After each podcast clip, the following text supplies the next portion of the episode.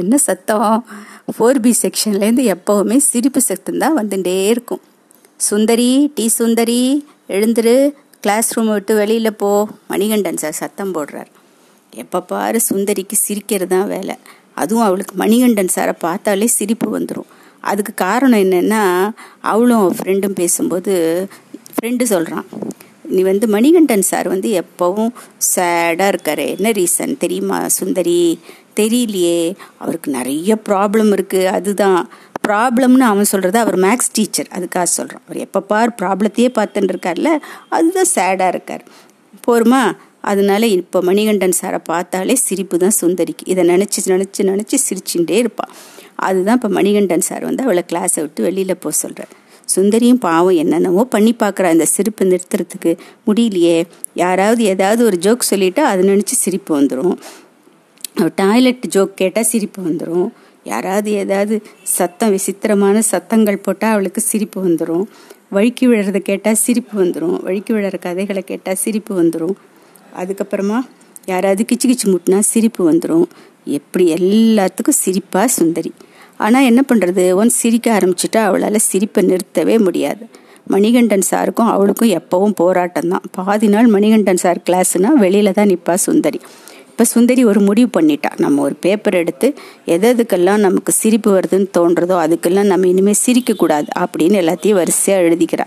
எழுதி எழுதி வைக்கிறதா மிச்சம். என்ன பண்ணுறது ஆனால் சிரிப்பை நிறுத்தவே முடியாது. அவளால் சிரிச்சுட்டே இருப்பா. இப்போ பாரு. அப்படி இருக்கும்போது ஒரு நாளைக்கு அவள் யோசிக்கிறான் என்ன பண்ணலாம் இந்த சிரிப்பை நிறுத்துறதுக்கு? எப்படி நிறுத்தலாம் இந்த சிரிப்பை? எதுக்கெடுத்தாலும் நமக்கு மட்டும் சிரிப்பு வருதே. ஆனால் மற்றவங்களாம் இப்படி சிரிக்கிறதே இல்லையே. நம்ம மட்டும் ஏன் சிரிக்கிறோம்?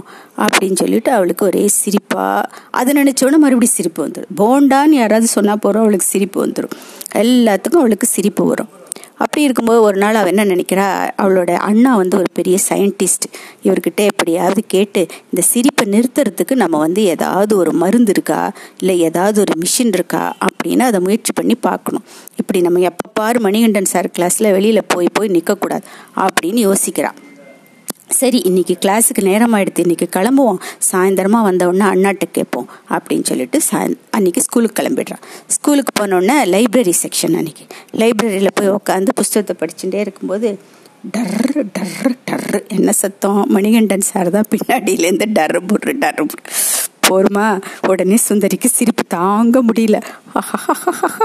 லைப்ரரி அங்கேருந்து சத்தம் போடுறார் சுந்தரி லைப்ரரி விட்டு வெளியில் போ.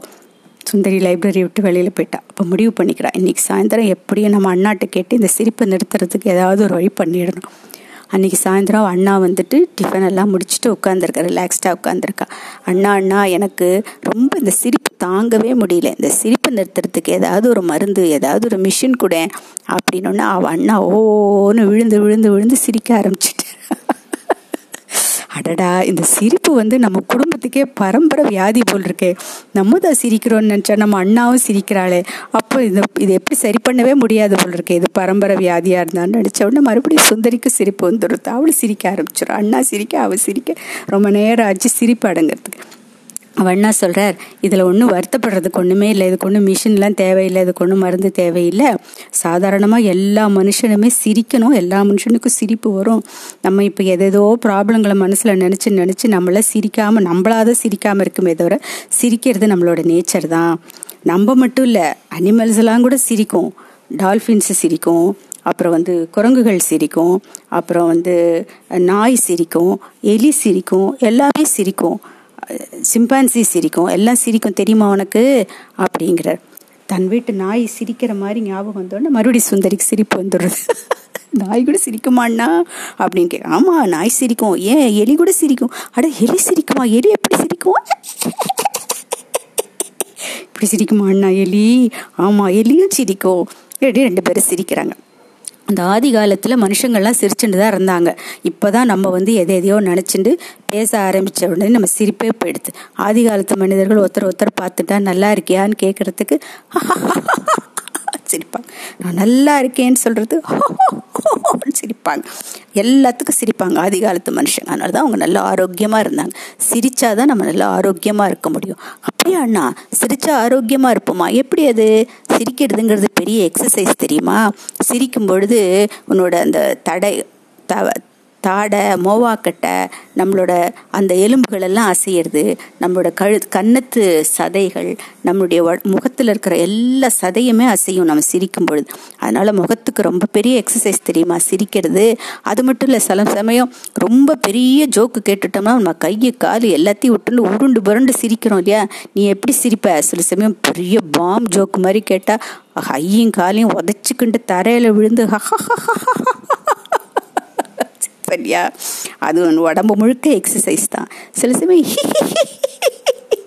கையை தூக்கின்னு சிரிக்கிற இல்லையா? அது கை காலுக்கெல்லாம் எக்ஸசைஸ் சில சமயம்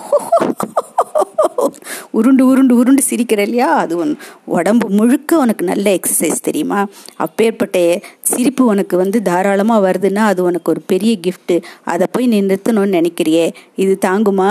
அப்படிங்கிறார் அண்ணா. அப்படியே அண்ணா? அதிகாலத்து மனுஷங்க கூட சிரிப்பாங்களா? ஆமாம் சிரிக்கிறது ரொம்ப பெரிய எக்ஸசைஸ் நீ வந்து விடாமல் கட கட கட கட கட கட கட கடன்னு மூச்சு விடாமல் சிரிக்கிற இல்லையா?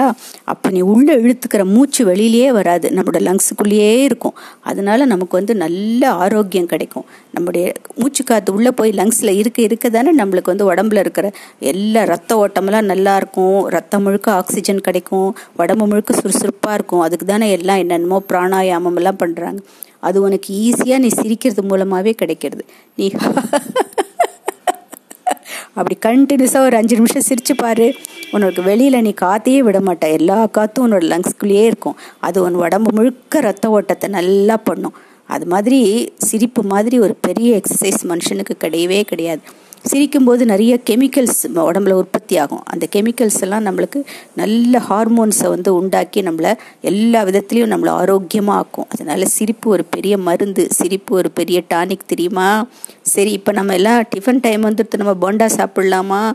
போண்டான்னாலே சிரிப்பு வந்துடும் சுந்தரிக்கு. ஓ ஹோ ஹோ ஹோ போண்டாவா?